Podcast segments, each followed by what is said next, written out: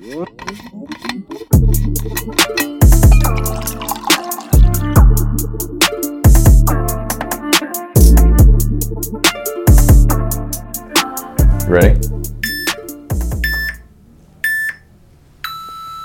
Go.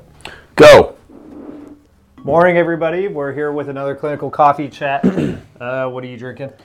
Uh, this is actually from Venice, California. I think it's called Line 9. I can't remember. Really, really good place. I had a super awesome uh, foodie of a host that brought me Nice. to three amazing coffee shops. So I'm switching it up a little bit. I got some bone broth because I had some bone broth from Strong. Rebel, Rebel. I don't. Bridge maybe, Park. Maybe they'll let us know. We do Yeah. like the place, but Yeah. we don't know if it's Rebel or Rebel. Great bone broth over there. So now I'm j- starting to do a little bit of that myself, but now I'm, I'm double, Double fisting fisting. too. So got my cold, got my hot. But what are we talking about today? Uh, I think we discussed doing adjustments because there's lots of confusion around the adjustments. There's a wide variety of uh, utilizations of the adjustment, of explanations of what exactly it does, and we want to kind of clear some of that up. We of course use it quite a bit, but yeah, that's the, that's a topic. Yeah. So let's start out with first. What is it? Why don't we start with what it's not? Okay. Strong. What is it Um, not then? Uh, it is not a sort of moving bones back into place. You hear this quite a bit. It's a little bit more of a traditional, um, little sort of older style approach to it, where you know the bone is over here and we're sort of pushing it back, you know, into position, or it's Subluxated is what sublu- term yeah, you'll partially, say, yeah. partially luxator. Sublu- subluxation is, is sort of a very common term that we hear in the in the chiropractic profession. The, the actual literal term makes sense to me. It's sort of, sort of like kind of out. Mm-hmm. Um, I would say that it's it's kind of not working like it's supposed to. So, so it's not able to move like it's intended, and that causes uh, movement dysfunction, which can lead to all kinds of issues. Uh, we'll get to that when we talk about how we use it. Right. But really, it's not pushing a bone back into place. So then let's let's talk about what we are what it is doing. It's it's essentially just inducing motion.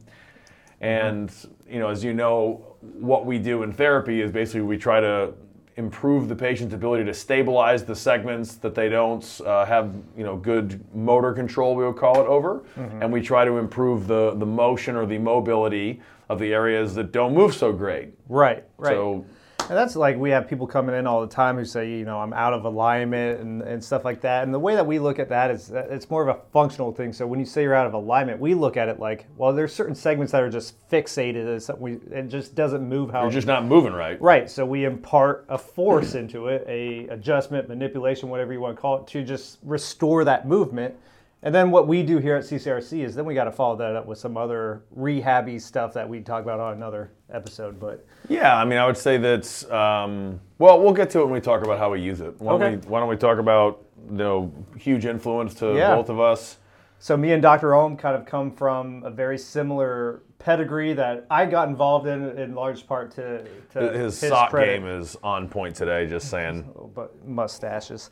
Um, but uh, it, it's called Motion Palpation Institute, and, and both of us have some uh, huge mentors, like a, uh Dr. Mark King down in Cincinnati, um, and then some, some great friends like Corey Campbell, Brett Winchester, all, all of the the, Well, I don't know the, about, the I don't know about Brett. I don't know if I'm on board with that. Well, he's a friend. Or, he's Um, a good, or he's a good buddy. Might want to. but motion palpation came about and kind of changed a lot of stuff in the chiropractic profession and to an extent in some of the other professions. And what they began to say was, well, let's look at the function of the joints. Let's palpate. Let's see how well we move and not just look at these static images like an x-ray. Let me let me double click on that. So basically, in, in very very traditional chiropractic, you'll go in and as you guys might have experienced if you've not come into our place yet, uh, they'll get an X-ray like every time because they have to get an X-ray. We don't do that. We X-ray for the same reason that an orthopedic surgeon would X-ray. Um, you know, trauma. You know, just kind of weird, sort of scary. Mm-hmm. Rule out scary the scary stuff. Scary stuff. Um, not responding to therapy, and it's, it's still been a decent amount of time.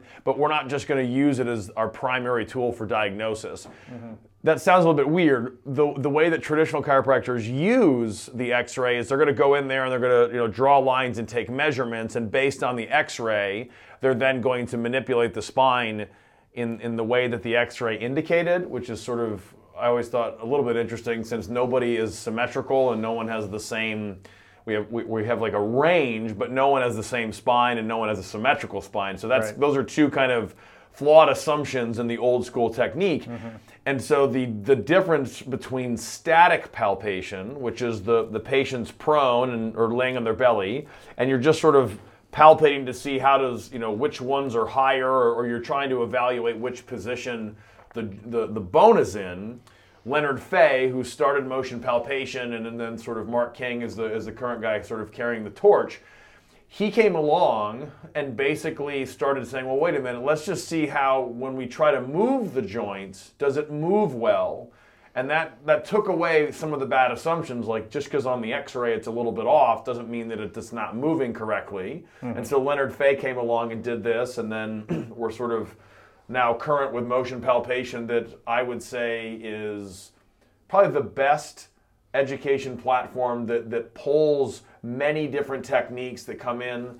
Um, I'm lucky enough to teach for them, and I also teach for another rehab group that we talk about all the time called DNS. So does Brett Winchester, and so we all kind of mix these together. McKenzie, you're the certified. You- Uh, yes, I am certified. Certified? Yep. so we've got lots of tools that sort of mix in there. So I would say they're sort of the forefront, the leading edge of contemporary chiropractic. Yeah, they're a group that are very open to changing their thought process as new stuff comes out. So it lends itself very well to what we do in terms of the functional approach because we don't just look at someone and start saying, well, these things are wrong. We got to move you.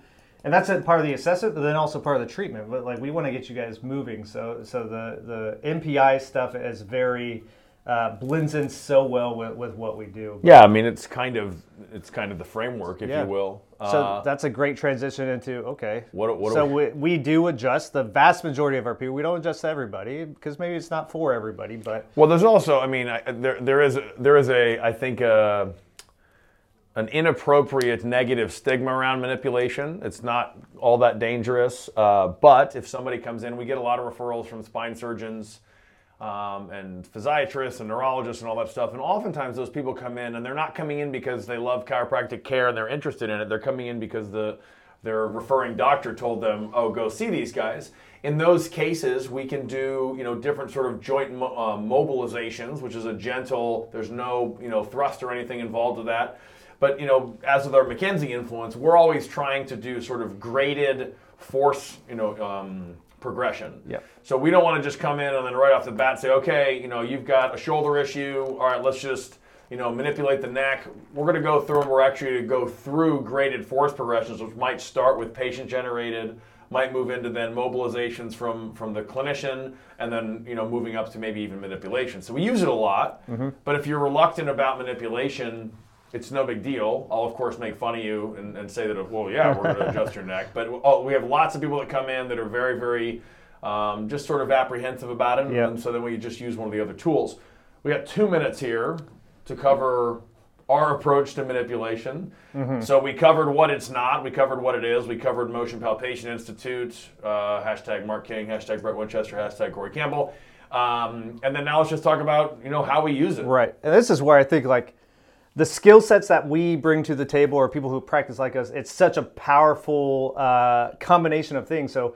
If you're just seeing someone who strictly does McKenzie or someone who's only strictly adjusts, and we feel as though you're probably missing a piece of the puzzle. Yeah. So we blend the adjustment in with everything else we do because if, if we're not moving the way that we would like you to through certain segments of the spine or the extremities, then we have this powerful tool at our disposal to impart motion and then do some great rehab stuff to back that up. And I feel like other places you may miss that, the, Yeah. one or two of those pieces. Well, it's funny because uh, we, we mentioned it before that we want to get the spine moving. You know, if we dip our toe into the deep end of the pool just for a second, uh, joint segments, for the most part, are going to become restricted and not move correctly because of a, a lack of instability or a lack of awareness and control of that area.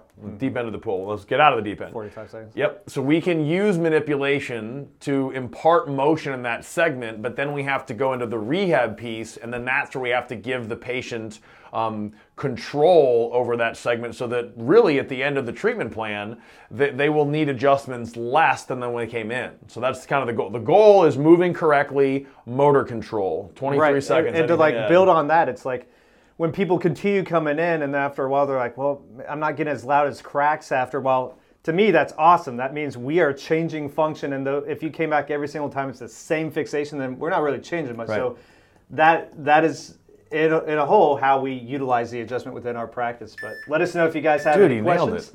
Uh, we'll see you guys next time. I did double salute. Double salute, nice.